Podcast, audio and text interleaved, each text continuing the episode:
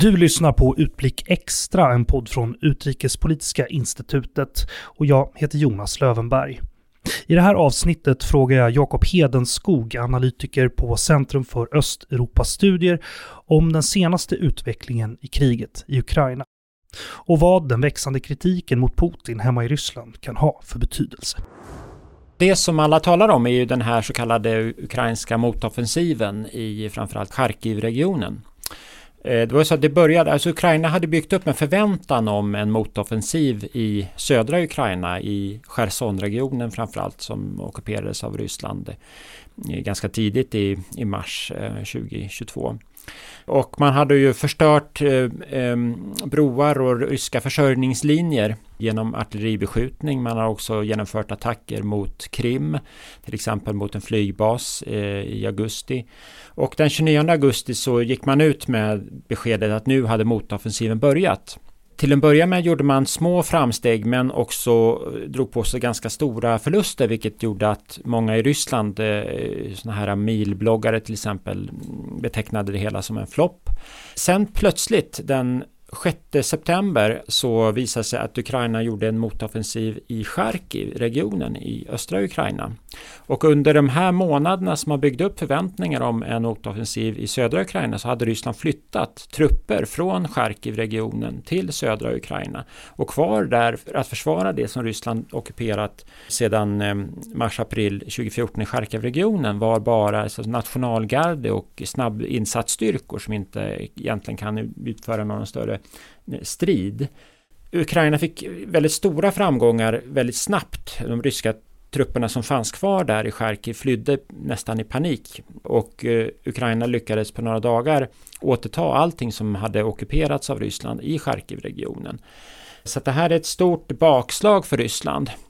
Sen pågår alltjämt en en ryska en motoffensiv i Kherson. Den går något långsammare. Vi vet inte så mycket om den eftersom ukrainarna upprätthåller någon sån här operativ tystnad, att man inte vill att det går man inte ut med med nyheter om från, detaljerade nyheter om om fronten, och sen så uppmanar man också personer på sociala medier att inte lägga ut bilder och, och kartor och så vidare, utan att det här vi vet inte så mycket om detaljerna där. Men det hela i Charkiv-regionen var ju en mästerlig taktisk operation från den ukrainska militärledningen och de ukrainska väpnade styrkorna. En fråga då om just det här med vad vi kan veta. Alltså det är svårt för journalister och andra som rapporterar kring kriget att ta sig till fronten. De har inte fått komma dit i vissa fall. Så går det att bekräfta Ukrainas framgångar på något sätt? Ja, i Charkiv-regionen där går det nu när man har återtagit territoriet, befriat byar och städer. Då, då publiceras det ju nyheter om det. Då kan vi få en, en klar uppfattning om eh, vad som har hänt. Eh, sen eh, journalister kan ju också rapportera från, från städer och byar som har befriats och kan där rapportera till exempel om att eh, ryska soldaterna lämnade stora ammunitionsförråd. Man har också begått, begått krigsbrott mot den lokala befolkningen och så skjutit civila och så vidare och, och plundrat de här ukrainska städerna och byarna. Så att det, om där, de områdena som Ukraina återtagit, där pågår ju rapportering. Sen där det är aktiva strider, där kan vi inte riktigt vara säkra för ögonblicket vad som händer. Putin får mer öppen kritik för kriget nu hemma i Ryssland, vilket vi ju inte har sett tidigare på samma sätt. Kan du säga något om det och vad det innebär för honom och för läget överlag? Ja, dels var det ju några deputerade både i Moskva, Petersburg och en mindre stad utanför Petersburg som, som skrev en uppmaning där Putin borde avgå.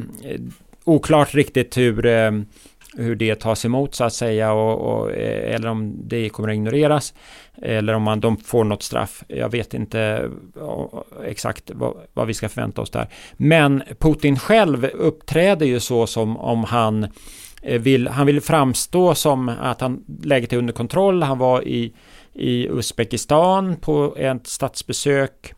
Han har samtal, telefonsamtal bland annat med Scholz, Macron och så vidare. Så att han vill visa att han är, har kontroll över läget, att den militära specialoperationen som Ryssland kallar det går enligt plan och så vidare. Det finns inga sådana tecken på ett, att den politiska ledningen är jättenervös just för tillfället. Man försöker hålla masken åtminstone. Och en följdfråga på det då, hur, hur framställs Ukrainas framgångar då i Ryssland? Det ryska försvarsministeriet erkände för första gången att man hade dragit sig tillbaka. Man påstår att det var en ordnad reträtt, men i själva verket så uppenbart att det inte var det, åtminstone inte i stora delar. Men man erkände faktiskt då för första gången att man drog sig tillbaka eh, ofrivilligt så att säga. Tidigare har man ju påstått att, det är, att man gör det som en goodwill-gest så att säga, både när man lämnade, ja, framförallt när man lämnade Ormön i Svarta havet och när man lämnade norra Kiev-regionen så, så påstår man ju att det berodde på att man behövde trupperna för att koncentrera på Donbass. Kan den här kritiken mot Putin, den öppna kritiken mot Putin, leda till politiska omvälvningar i Ryssland? Ja, på sikt. Inte omedelbart just de här förlusterna som Ryssland har gjort. Men om det fortsätter, om Ryssland går till ett nederlag i Ukraina, så kommer det, skulle jag säga, obönhörligen leda till politiska omvälvningar i Ryssland. Det finns ju historiska exempel på det. Krimkriget på artonhundratalet, förlusten mot Japan i kriget nittonhundrafyra fem, första världskriget naturligtvis, som var stora militära nederlag för Ryssland, ledde väldigt snabbt till politiska omvälvningar. Och jag skulle säga att i det här fallet, om Ryssland skulle förlora, de förlorar i Ukraina helt enkelt, om, Ryss, om Ukraina återtar det territorium som Ryssland också har ockuperat sedan tjugo fjorton, det skulle vara ett kraftigt nederlag för Ryssland och det skulle obönhörligen leda till politiska omvälvningar. Exakt hur, det kan vi inte säga, men att Putin skulle inte kunna sitta kvar med sådana förluster i bagaget. Hur signifikanta är de här framgång, framgångarna för Ukraina nu då, och på vilket sätt påverkar det stödet för Ukraina utifrån? Framgångarna är stora.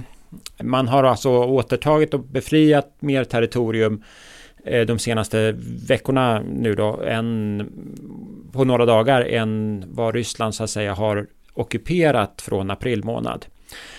Ukraina behöver de här framgångarna av många olika skäl.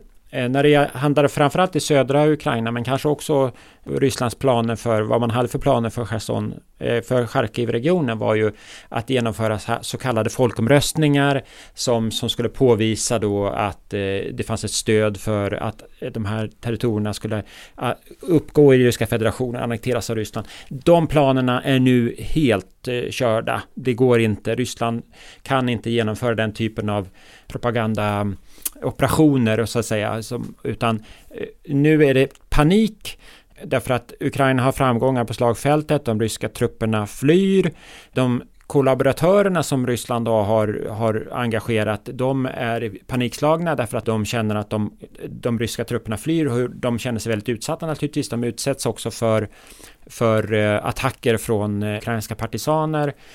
Så att, att Ryssland skulle kunna genomföra sådana här så kallade folkomröstningar då, som är helt olagliga, och eh, genomföra den här annekteringen, det, det är inte sannolikt alls. Sen är det viktigt för Ukraina att, att få liksom framgångar innan vintern kommer och innan de stora höstregnen kommer, vilket gör vägar och, och så oframkomliga.